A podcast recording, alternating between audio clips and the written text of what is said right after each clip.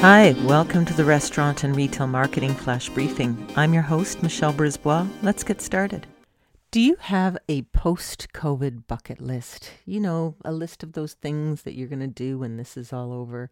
I know I do. And it looks like my list matches uh, the list of many people in the world. Uh, so, this from uh, CTV News here in Canada. It says pools and bucket list trips. Canadians are itching to spend pandemic nest eggs. So, while many, many people have been hit hard by the pandemic and have suffered job losses, uh, those who have continued to work have decreased their spending. Um, so, uh, what they're seeing again as we move into spring is backyard renovation is uh, so high, contractors say they can't source in ground pools or cedar uh, fences for decks and, and things like that, cedar uh, wood, uh, domestic travel. Uh, you can't book a cottage for love nor money.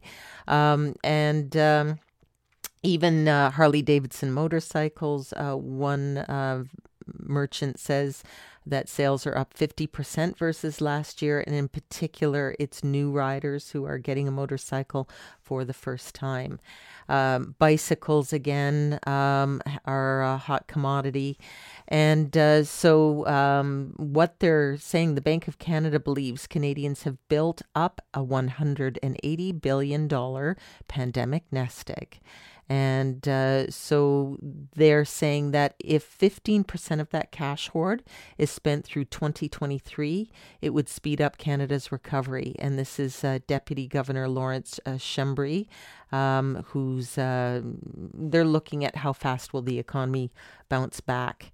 Um, so they are predicting Canada's real gross domestic product will rebound 4.4% this year, compared to global growth of 5.5% and U.S. growth of 5.1. So we can hopefully look forward to some uh, nice rebound.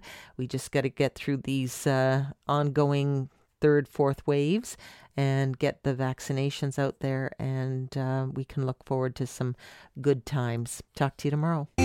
So come on, let's get out.